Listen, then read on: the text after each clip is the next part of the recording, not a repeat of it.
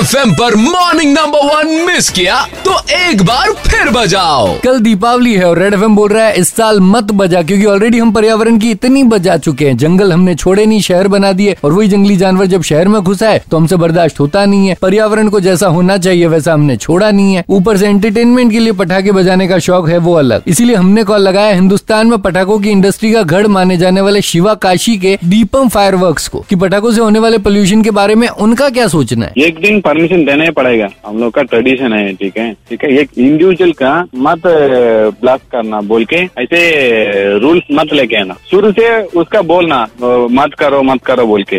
बीस साल, तीस साल से पूरा पटाखा चला दिया। अभी पटाखा मत चला बोलेगे तो ऐसे चलेगा। इनको लगता है एक दिन पटाखे बजाने से कोई खास पोल्यूशन नहीं होता, गाड़ियों से होता है। गाड़ी चलाने वाले सोचते हैं हमारे गाड़ियों के धुएँ से कोई पोल्यूशन नहीं होता फैक्ट्रीज से होता है। और सब लोग ऐसा ही सोचते हुए पोल्यूशन फैलाते रहते हैं। मुझे लगता है अगर लोगों को पटाखे बजाने से रोकना है या पोल्यूशन फैलाने से रोकना है तो कोई स्ट्रिक्ट एक्शन लेना ही पड़ेगा, वरना समझाइश को हल्के में लेना हम इंडियंस को बड़े अच्छे से आता है। Red F M morning number one presented by H D pet a symbol of quality